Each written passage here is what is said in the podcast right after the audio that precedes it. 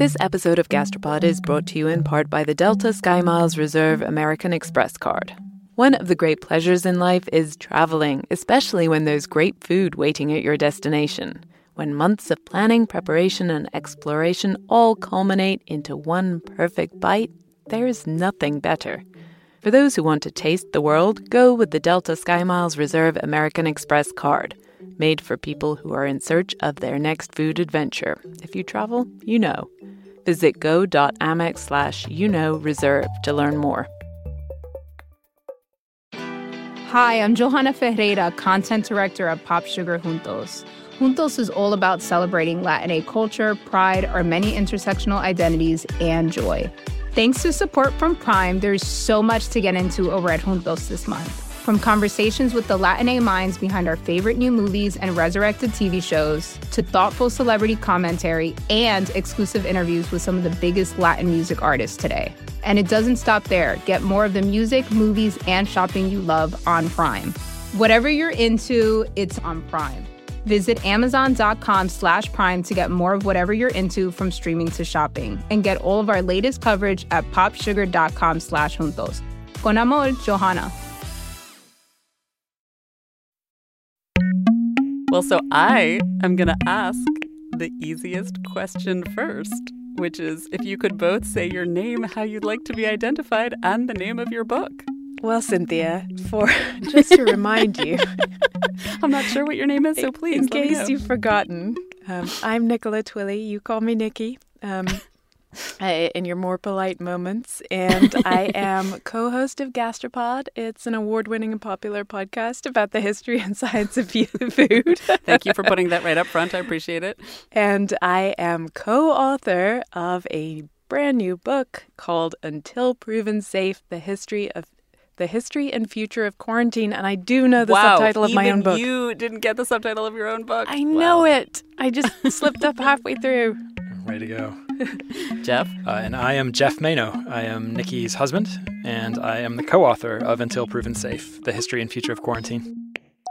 This, as you might have been able to tell, this is kind of an unusual show for us because we have a bit of a role reversal going on. I was the one and only interviewer. And I was getting interviewed along with Geoff, who, as he says, is my husband as well as my co author. He normally has more of a backstage support role here at Gastropod. And you are not normally in the interviewee hot seat. Being grilled, grilled alive. Gastropod style. Yes, of course, we both are Gastropod, the podcast that looks at food through the lens of science in History. I'm Cynthia Graber. And I am Nicola Twilley, and this episode is all about quarantine. Not the one we just went through, although that's obviously in the book, too. This episode is all about the quarantine we put our food through. Why in the world would food ever get stuck in quarantine? What are we protecting it from? One word, many syllables, chalk apocalypse.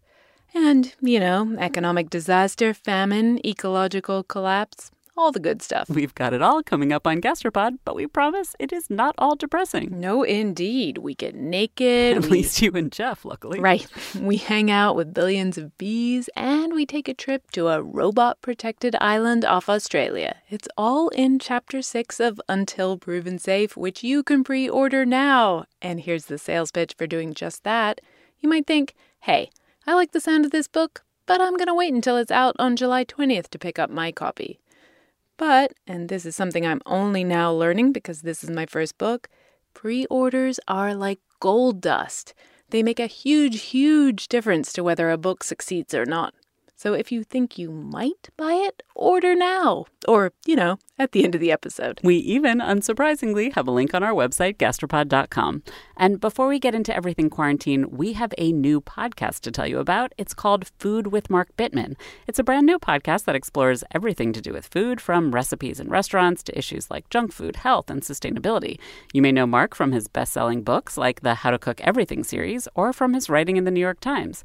Each week on Food, Mark sits down with chefs, celebrities, activists, and more to talk about cooking, eating, and how food affects us all. Plus, Mark talks ingredients, how to shop, what to cook tonight, and what you can do to help build a better food system. Guests in season one include Nigella Lawson, Ted Danson, Tom Colicchio, Jane Goodall, Eric Ripert, and Carla Hall. Subscribe now to Food with Mark Bittman wherever you get your podcasts.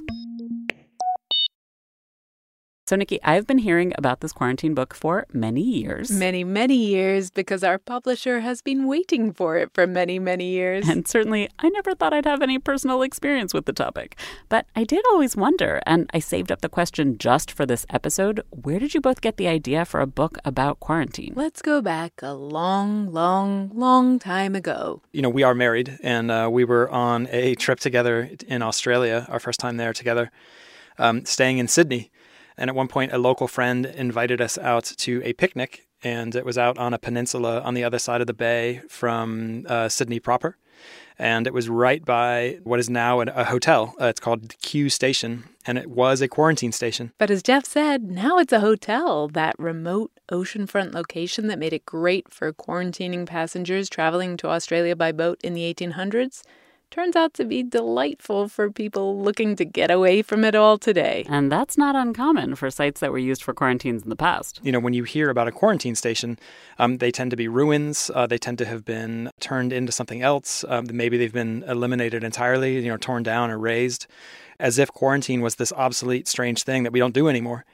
And so, somewhat ironically, given how the book turned out, you know, our initial question was really kind of asking, what was quarantine? You know, why did we do it? Where did it go? And why has it gone away? You have to remember, this was many years pre COVID. But once we began looking, we realized that actually quarantine hadn't gone anywhere. And so, in fact, you know, as we really kind of started pulling on the strings of quarantine, we started seeing it everywhere. You know, it was all over the world. It was happening at various scales. It was happening in agriculture. It was happening with human diseases like Ebola and uh, COVID 19, uh, but it was also even happening in things like on an interplanetary scale with talking to people who worked at NASA and the European Space Agency in terms of how they quarantine, how they help prevent the contamination of Earth from off-world microorganisms or how they help protect places like the moon and Mars from, you know, bringing earthly microbes to them. And so, yeah, it was a huge topic, and it really just seemed like the kind of thing that a book would be a, a lot of fun to do. And so we sort of dived into this thing. I mean, that trip to Australia was in 2009. That's a little while ago. Not only are we still married, but uh, the book is finally coming out. So, did I mention July 20th, available for pre order right now? You did, and we'll probably end up saying it again before the end of the show. So we throw around the word quarantine a lot, especially these days. We've been talking a lot about it in the past year, but how about like a real definition? What exactly is quarantine? A true quarantine is when you don't know if something or someone is carrying a disease or not. You don't know if they're dangerous, but you do know that they might be. They pose a risk somehow. And so what you do is you wait. You wait to see if that disease shows itself and you wait to see if that person or that thing is safe or not. The idea of quarantine is to create a buffer, a window of time to see if there's a problem. Is something safe or healthy? No way to know until we wait. In the past, that wait time might have been 40 days. This year, it's been two weeks for COVID. When quarantine was first invented in the 1300s in the Adriatic, because the Black Death had arrived in Europe, it got its name because people chose 40 days as the length of time to wait. It was a quarantena and they picked 40 because of the religious connotations. 40 was a symbolic number. The ancient Israelites wandered in the desert for 40 years. There were 40 days and 40 nights that the skies opened up and caused the flood that sent Noah floating with all those animals on his ark. What I learned in Hebrew school as a kid was that 40 kind of represented a long time, even a new generation. But nowadays, we set our quarantine time based on science, on how long whatever disease we're worried about takes to emerge. The key is that quarantine doesn't last forever. Quarantine is always finite, isolation can be forever. When we were writing the book, people would always say to us, Oh, like Typhoid Mary, um, that's a famous quarantine. And we would have to say, No, we knew that Typhoid Mary had uh, typhoid. The way she was treated was terrible, but she was being isolated, not quarantined. But that said, even within the field, people refer to quarantine and isolation interchangeably. And even in our own book, we're not as rigorous as all that. We have an entire chapter on how nuclear waste is isolated. That's isolation. We know nuclear waste is dangerous, it's not being quarantined. So um, we're not pedants, we're flexible. So I have to say, Nicky, usually when we interview somebody about a book on Gastropod, we often have to figure out how to cover the entire book or like which parts of the book. And you made this really easy because you only have one chapter on agriculture. So thank you both very much. I had you in mind the whole time, Cynthia. Awesome. It also gives listeners a lot more to read. Yes, indeed. Buy the book and you'll get all the rest. The stories of how quarantine shaped borders, led to the invention of the passport, and was used to lock up loose women. What went wrong during COVID, even how we quarantine planets. In the part of your book that focuses on food and crop quarantine, you visit a quarantine station on the California border with Arizona. It's called the Needles Inspection Station. How you doing, bud? Good. See, this is this is bills and all this is on here, and they usually just have basic stuff, auto parts. Yeah, nothing that concerns us. Have a good day, bud. This is Mitch Vega. He's getting the documents that say what the 18 wheeler in front of us is carrying. Needles is on the I 40, which is one of the big cross country freeways coming into California. Every truck that comes into California on I 40, Mitch or one of his colleagues stops it. How you doing, sir? Hazardous materials, Lowe's, Scott's Tissue, Supply Solutions. Who's good? Mars Chocolate. We should hijack that one. We get a lot of chocolate that comes through there. The site is out in the desert. There isn't much around, and it's called Needles because that's the name of a nearby city. It's basically kind of a yeah a checkpoint that you would drive through on your way from Arizona into California. Um, it's four lanes. Um, there's generally about six people working there. Basically, it's a border control station run by the California Department of Agriculture, and they have one mission and one mission only, which is to intercept any plant diseases or pests that might be kind of hitchhiking their way into California from anywhere else and that might kind of pose a threat to the California agricultural industry. Michelle Jacobson is in charge of the Needles Inspection Station. We have a lot of produce comes through. Anything citrus, your winter greens, um, kiwis coming in right now out of Italy. Sometimes um, South Africa oranges, Chile. A lot of stuff comes in through here from Chile too. What they're doing is the inspectors are checking the bills of lading. So when the drivers pull up, they know that they have to give us our paperwork and we see what's going on. Depending on what's in the truck, Mitch and his colleagues might just wave the driver onward, like the Mars chocolate or the auto parts. But if they're carrying produce, then it may well be subject to a quarantine order. What's not under quarantine is easier to tell you what's under quarantine. What's not under quarantine is a lot of your lettuces, your uh, tomatoes are not under quarantine. Your melons are not really under quarantine. Bananas, there's no quarantine on bananas. Onions and stuff don't have quarantines, but there's a lot of quarantines. It's easier to tell you what's not under quarantine. We were at the Needles checkpoint on one of the busiest days of their entire year. It was the peak of bee season when trucks full of bees from all over the U.S. are flowing into California to pollinate all the almond trees. 75 billion bees to be precise. Every single truckload gets inspected. The ones that are pest free get waved on. Geoff and I suited up in bee suits, and Michelle took us out to see some of the rejected bee trucks. So what they're doing over here is all these uh, loads have been rejected for having pests on them, and it can be anything from a small hive beetle to uh, any kind of an ant. It could be a fire ant. It could be a carpenter ant and or anything that would be considered as a Q rating, which is something that is not determined to be established in California. Michelle and her team are scouring the trucks as they stop. They're searching for all kinds of tiny pests that haven't yet gotten into California, these Q rated ones. And those are different kinds of beetles, ants, moths, flies, because California is really concerned about what these creatures might do if they penetrate its borders. Well, California is, as my garden is evidence, uh, the fruit and vegetable capital of America. I mean, the agricultural industry here is massive. I think the latest estimate was that it's worth $50 billion a year. Two thirds of, of America's fruits and nuts are produced in California, was the stat that blew me away. And of that, it's 100% of all the almonds all the almonds, all the almonds that are eaten in America, and 80% of all the almonds that are eaten in all the world. Um, you know, California is, is sort of two things at once.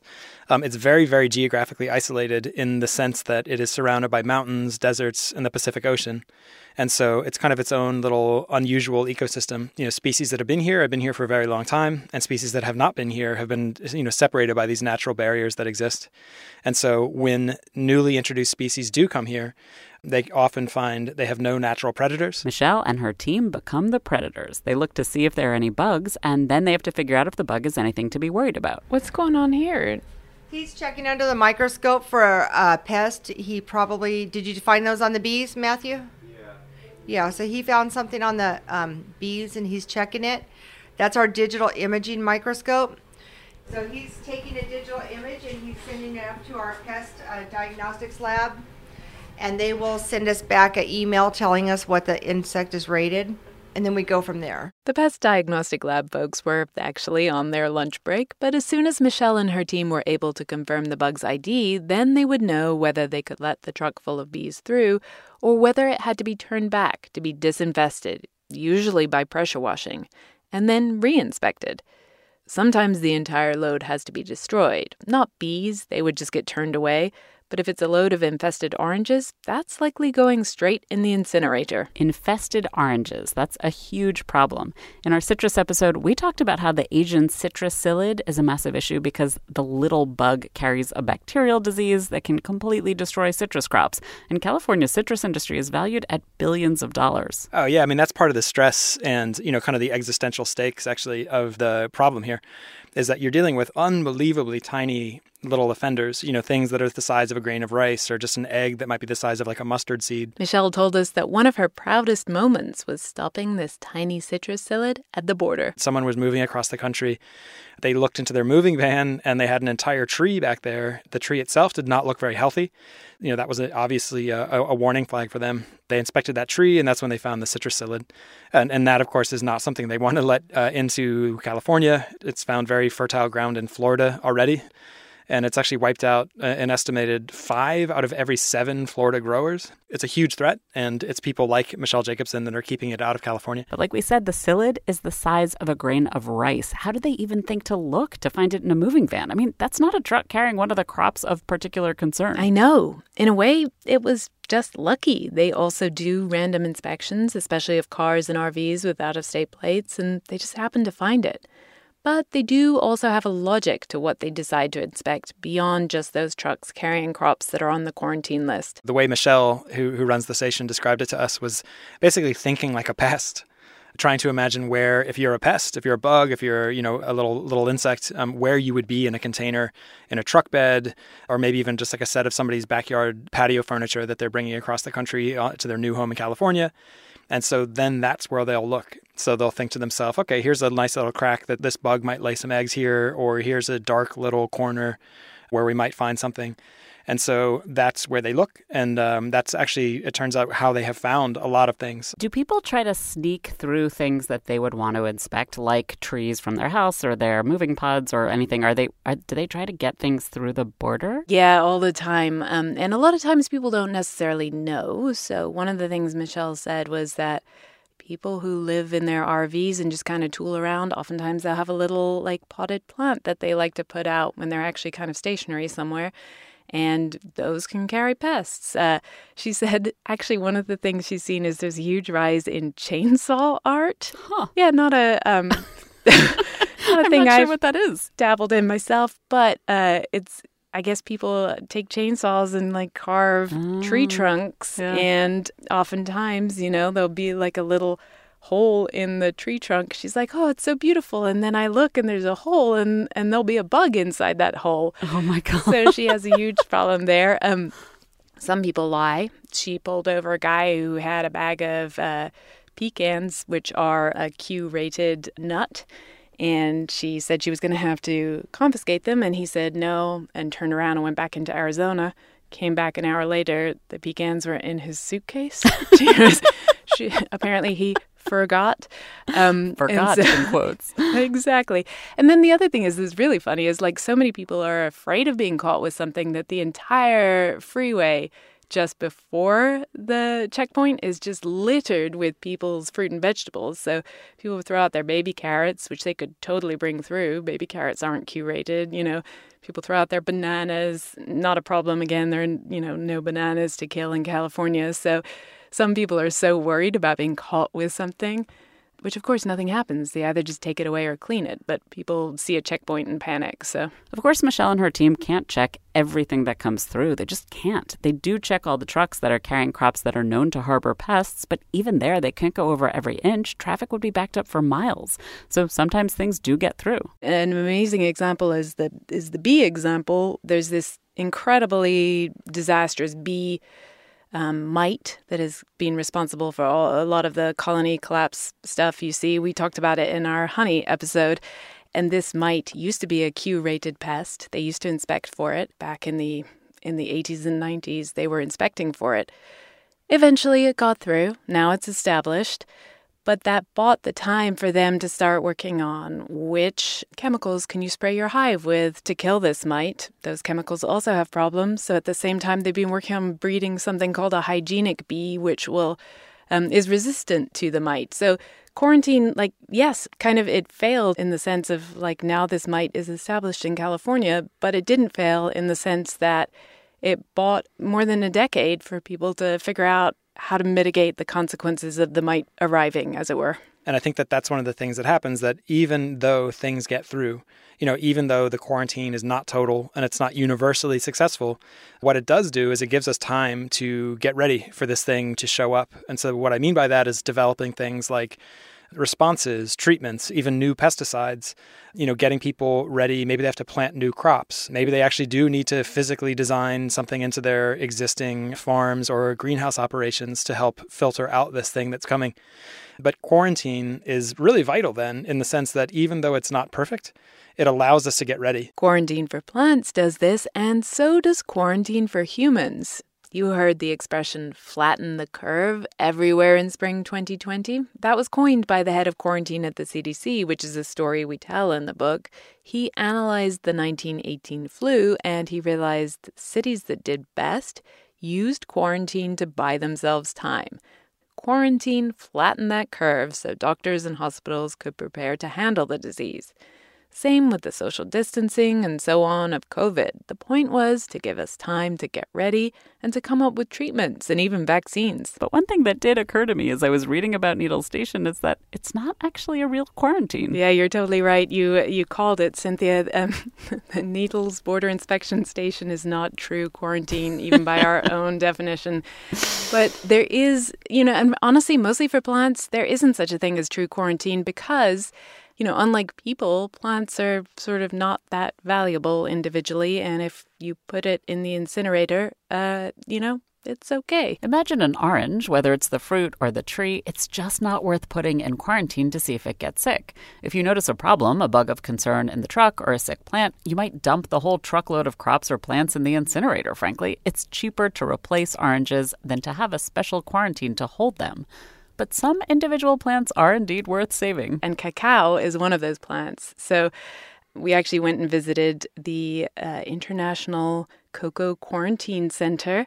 It is in a small commuter town outside of London, bizarrely enough. Um, just a greenhouse. I mean, it's a big greenhouse, it's the size of Olympic swimming pool, like 20 minutes train ride from London. This one greenhouse is tasked with saving the world's chocolate coming up after this break.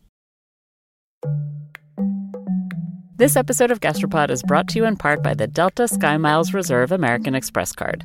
You know that feeling when you try a new food for the first time and your mouth experiences these brand new flavors and sensations? It's like, wow, I didn't even know a food could do that. This happened to me when I went on this amazing trip to the northern tip of Queensland in Australia.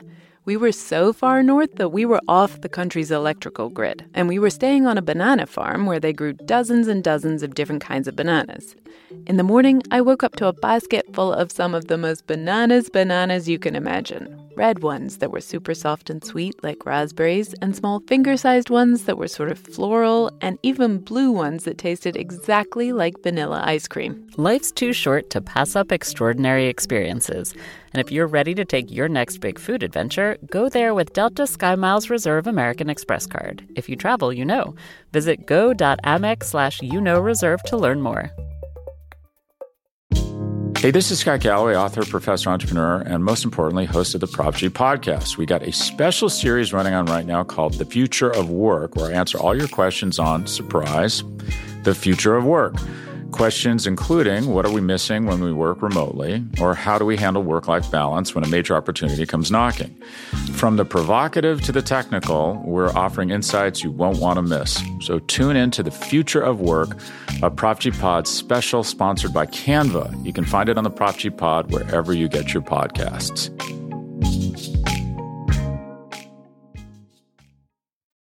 So, cacao trees, or you know, the trees that grow the precious beans we turn into chocolate, their facility, that's a real plant quarantine because each of the cacao plants that's being moved around the world is super valuable. Um, you know, it's a massively loved global commodity.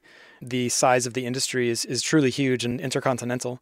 And so you have a lot to protect. And so quarantine, in this case, is actually worth the cost and it's worth the kind of logistical complexity of making sure that it happens. And then on top of that, because of the way that the cacao economy, I guess you could say, kind of works, is that researchers and agronomists and people who are, you know, working in chocolate basically are always moving these bits of budwood around for agricultural reasons. Basically, chocolate is a much more lucrative crop than oranges or even avocados. And in order to work on cacao breeding and pest resistance, researchers have to move plants around between the world's major chocolate growing regions. And every single cacao plant that needs to travel, it has to make a stop in Reading, England. And then on top of it, uh, you know, it's also the diseases that strike cacao plants are very quarantinable in the sense that they fit perfectly into this little model that we've been talking about, which is that you can have an infected plant, but it doesn't show symptoms until a certain amount of time has passed. And so you have to wait by definition to see if sickness emerges and to see if this disease reveals itself. And so, you know, that's part of like the title of our book. We have to wait until it is in proven safe. Like a lot of diseases you can see immediately. And then why would you quarantine? You know. But with some of the diseases, and th- this is the other problem with cacao, is that it is vulnerable to a lot of diseases. And they all have amazing names like frosty pod and witch's broom and swollen shoot virus, vascular streak dieback. The researcher there just read out this long list of terrible sounding ways for a cacao plant to die. But the problem is, you won't know if it has one of those diseases for several months. And that's the whole purpose of quarantine is to kind of that waiting buffer to see. So, one thing that does seem really bizarre, uh, probably not just to me, but to everybody else too, is that England is not known for being a cacao growing country. How do you grow cacao there? Why would you grow cacao there? Right. It's, uh, yeah, you know, uh, cacao likes, does like it wet, which we do have in England. That is definitely part of the, the famous British weather. But um, it also likes it quite hot. And so there's a logic there basically, cacao pests are not going to pose any threat to anything in England because they won't survive. They are only suited to, you know, a tropical environment. And so you can put these cacao plants in England almost without any fear. Even if by some accident the cacao disease gets out of the quarantine facility, there are no cacao trees in the UK that those diseases could make sick. And frosty pod and witch's broom only infect trees in tropical regions in general, so they really can't do any harm in England. On the flip side, there's nothing in the UK that could make a cacao tree sick. Cacao diseases just don't grow there because cacao trees and their diseases like it hot. If the temperature in the greenhouse drops to 53 degrees or lower for more than a single minute or two, the cacao plants will all die. Wow. So they have this this high tech kind of automated system. It's all computer controlled. There are screens creating the right amount of shade to mimic the tropical understory and you know, obviously heaters. It's all super high tech, but yeah, if it goes out, Paul Hadley has like a, an alert on his phone and he can monitor it. And he did say more more than anything, that's the thing that keeps him up at night. Paul is the guy in charge of the International Cocoa Quarantine Center in Reading. He is the man in charge of defending the world's chocolate against disease. And I hope he is well protected against disease because I don't think I could live in a world without chocolate. But so walk me through the quarantine process there. Cacao uh, plants travel as budwood, is what I learned. So that's just basically a, a piece of branch with a bud on it. And they show up, and uh, Paul Hadley will graft that bud onto what they call a mother plant and an indicator plant. So the mother plant just sits there and worries for the next three years, like a, has a in true motherly fashion. And the indicator plant is a species of cacao that is chosen specifically because it shows diseases really well. Like it just gets visibly sick when it's infected. And so the mothers sit around the edge of the greenhouse, kind of watching, and the indicator plants sit in the middle, waiting to see if they develop a disease or not. But it takes two years to be sure. Then, if the indicator plant has no disease, then they can harvest some more budwood from the mother and send it on.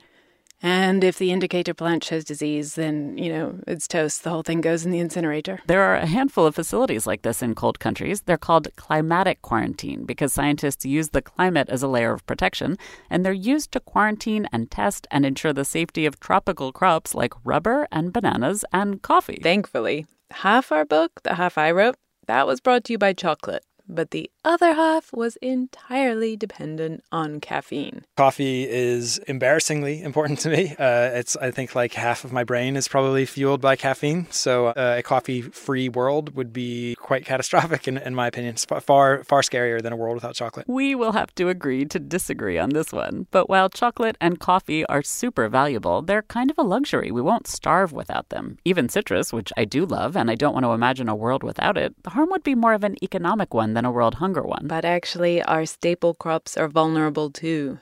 15 crops provide 90% of the world's food, and they get attacked by pests and diseases too. In fact, we've made them really vulnerable by growing them in such huge monocultures. If a disease came along and wiped out wheat, then there really would be hunger. The example that's given a lot is wheat rust. There was a, a, particularly virulent example of it in Uganda in 1999, which resulted in the name UG 99 or perhaps UG 99, depending on how you want to say it. I, I say UG 99. It's an uglier word, so it, it maybe communicates some of the problem. Um, but so UG 99 can actually take these plants and blacken them on the stalk and take a otherwise beautiful, picturesque field of golden plants and turn them into these kinds of blackened, horrible looking broken stems. UG 99 actually was so virulent. Normal wheat rust is, you know, a, a well known pathogen that often reduces yields by half. UG 99 reduced them by 80% or more. Luckily, we do still have wheat, so UG 99, or really any variant of wheat rust, it hasn't yet totally wiped out wheat yields. But wheat rust has had a really serious impact for millennia. Yeah, so it it has been a sort of an enemy of ours since we've had wheat, which is obviously many thousands of years at this point. One of the things that I thought was amazing is that the ancient Romans had a specific kind of god of rust and would on, on the, his annual festival day on April 25th would uh, sacrifice rust-colored animals, so like foxes, I guess, you know, reddish brown animals squirrels, maybe, who knows, to Robigo and, and sort of beg him to not strike down their harvest. Apparently, it also didn't work because rust is thought to have been one of the contributions to the fall of the Roman Empire. There were a few really terrible wheat harvests in a row that people, archaeologists think were due to rust. The disease has continued to be a problem since the ancient Romans, but then in the mid 1900s, scientists bred a bunch of different traits into wheat to help protect it from rust, so that's helped.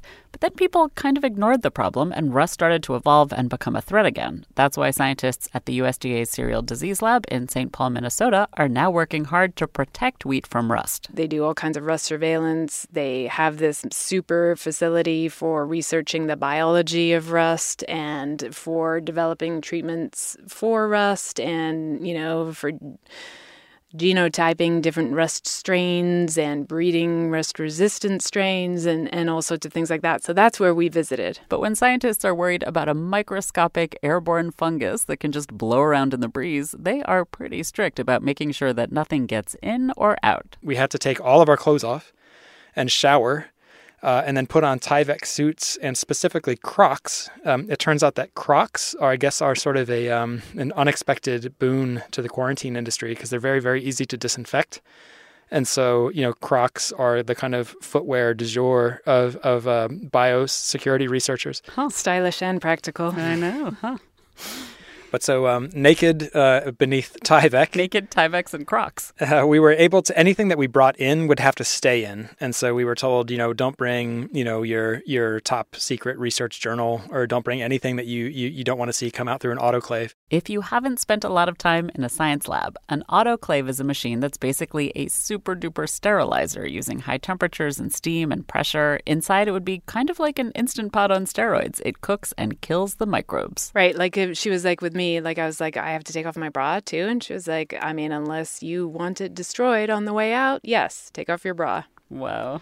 But that also meant that the paper that we took notes on, um, and then paper, ironically, being very heavily textured and full of little nooks and crannies, um, you know, is actually quite a threat in these kinds of scenarios because they can hook, you know, germs or seeds or whatever it might be. That you know, so paper is considered susceptible matter in, in quarantine terms. But so we could take notes, but then what was interesting is that they then scanned our notes, emailed the JPEG to us or the PDF, and then burned the documents. So it was an interesting experience of just going into a place that basically nothing comes out of. It's kind of a quarantine black hole. And they they only do research on UG 99, this super rust, actually during the winter. So even though this facility is like ultra high tech, you know, triple glazed, um, the air handling is completely, you know, designed so that not a molecule of air, you know, ever comes in or goes out without going through trillions of filters.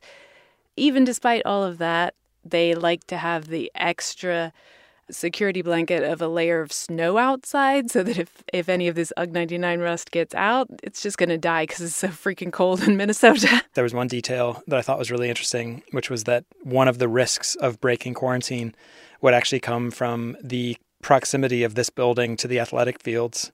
And the woman mentioned the threat of the building be- getting hit by a javelin from the track and field uh, team, uh, which I just thought was an interesting way to imagine the beginning of, of the the wheat rust apocalypse in North America. This is all fascinating, but it's also all a little scary. Wheat rust, the chocpocalypse. But there are solutions coming up after the break.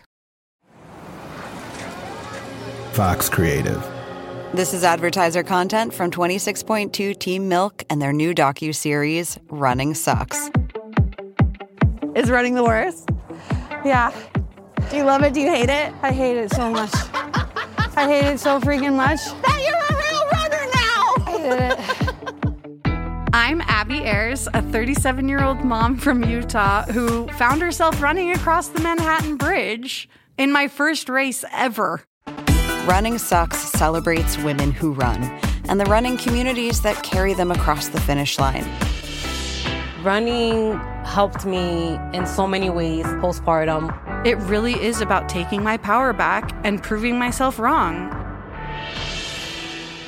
For every person like you, I'm telling you you belong, and I'm telling you you can do it. I never thought the words would leave my mouth, but yes, I'm planning on running a marathon. I can't even say it without laughing, because, like, who would have thought? Watch Running Sucks at runningsuckstheseries.com and learn more about how Team Milk is helping women runners across the country conquer their next course. Another day is here, and you're ready for it. What to wear? Check. Breakfast, lunch, and dinner? Check. Planning for what's next and how to save for it? That's where Bank of America can help. For your financial to-dos, Bank of America has experts ready to help get you closer to your goals. Get started at one of our local financial centers or 24-7 in our mobile banking app. Find a location near you at bankofamerica.com slash talk to us. What would you like the power to do? Mobile banking requires downloading the app and is only available for select devices. Message and data rates may apply. Bank of America and a member FDIC.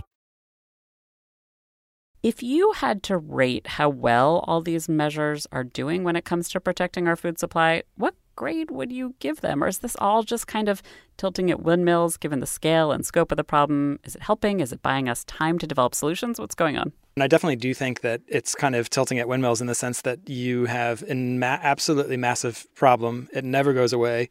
It's 24 hours a day. You know, it's every boat that's crossing an ocean right now, every plane that's in the air, every truck driving across the border into California. You know, all of these things are risks. Um, you know, there are some really interesting solutions that have been tried, or at the very least, attempts to mitigate this. One thing that I really was excited to read about are sentinel plots.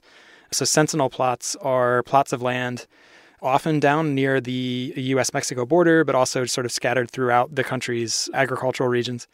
And sometimes those plots can just be a couple rows of plants. But those plants are used almost like photographic developing tools. So they're there to see if they catch a disease or if they exhibit symptoms of an infection or of an infestation.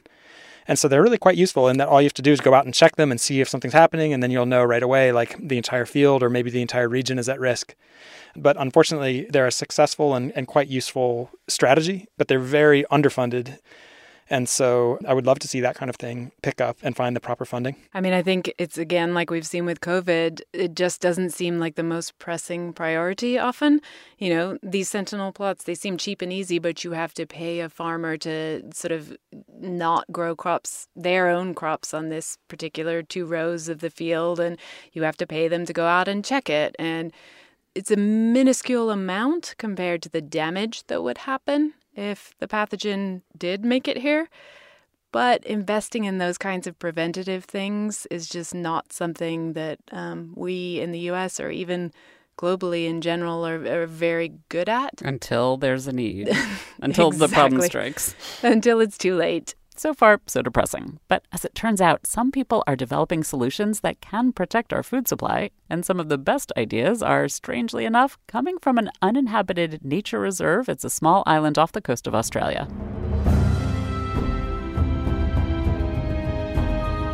Since 1910, Barrow Island has been a Class A nature reserve, managed for the conservation of flora and fauna. Barrow is not only an exciting place, it's probably one of the few places in the world that you can say is unique. So it's quite a, a, a naturalist paradise in terms of what Australia used to be like before it was disrupted by the uh, invasion of us, Austra- us modern Australians. That is why a major focus of operations on the island has been quarantine management. So, Barrow Island off the coast of Australia is a really fascinating place to study from a quarantine point of view. Um, it's being funded and uh, operated by Chevron, the uh, energy giant.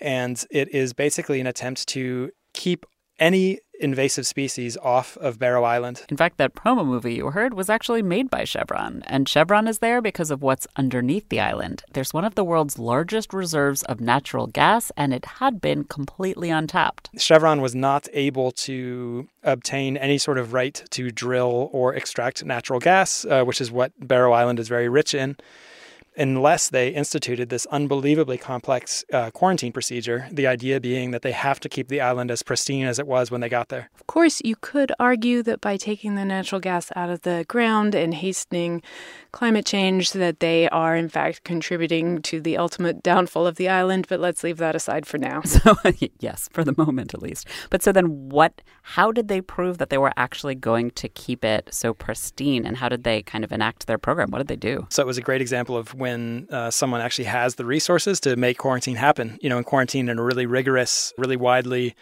and really detail oriented way to be implemented in, in, this kind of place. But they do it in an interesting way. It, it actually recalls Michelle Jacobson at the Needles uh, Border Inspection Station, who was saying how she tries to think like a pest. And so that means thinking about things like, you know, the treads of people's shoes. It means thinking about containers. Uh, so when you're bringing machinery over, it means the machinery itself. It means the computer equipment. It means, you know, the lunches of the people that might be eating and, and working on the island.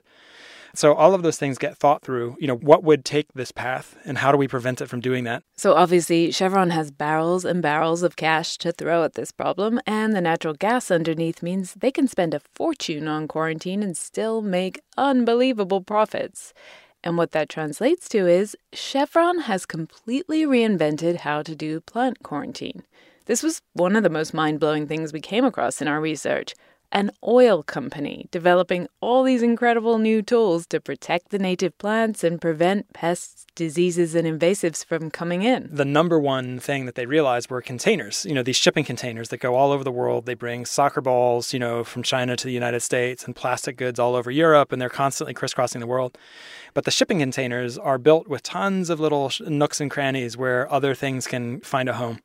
And so those little bugs, those little insects, et cetera, can you know kind of piggyback on the global economy and show up in places they they don't belong. And so Chevron actually redesigned the shipping container in order to get rid of some of those things. You know, they changed the the wood plank floor and then made that all steel. They got rid of some of the vents that would allow things to hitchhike.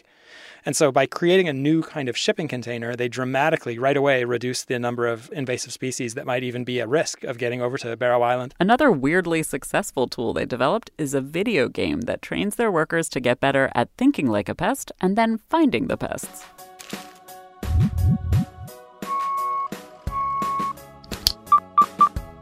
It's called, of all things, it's called Quarantine Hero. Wow. And uh, alternate title for our book, I think. yeah.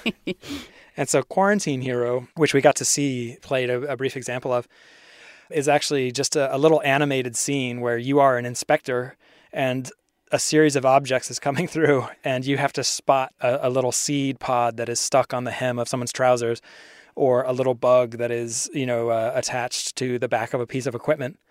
Uh, it's actually like competitive quarantine, which is slightly absurd uh, thing to imagine. Quarantine Hero has been a huge success. The Barrow Island quarantine inspectors loved it. They played it all the time and they got better and better at catching pests in real life.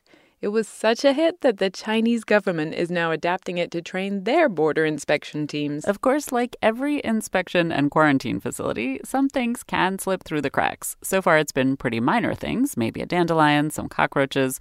So Chevron has developed cool new tools to deal with those too. And so what they Chevron then invested in is these automated kind of robot things that roll around the island looking for invasive weeds, invasive species, and send back georeferenced alerts.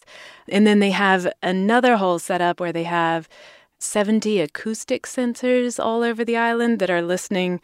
Um, there's a you know an AI system listening for the specific sounds of a specific gecko that they want to keep off the island. They have track pads that can tell by the weight and the sort of the movement on the track pads what kind of animal is it? Is it an animal that we want to keep off the island like a rat?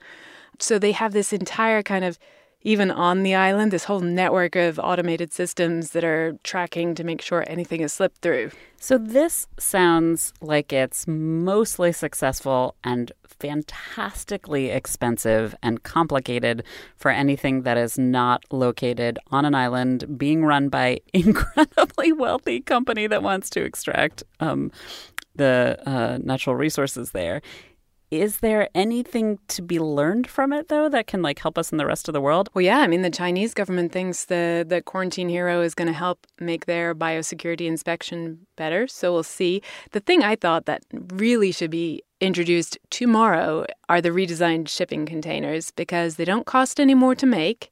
They don't weigh anymore. They're great. They reduce the invasive species hitchhiking hiking along almost to nothing. And I had no idea about this, but containers are just this incredible kind of weak spot in the global quarantine system. There were these researchers looking at the port of Brisbane in Australia.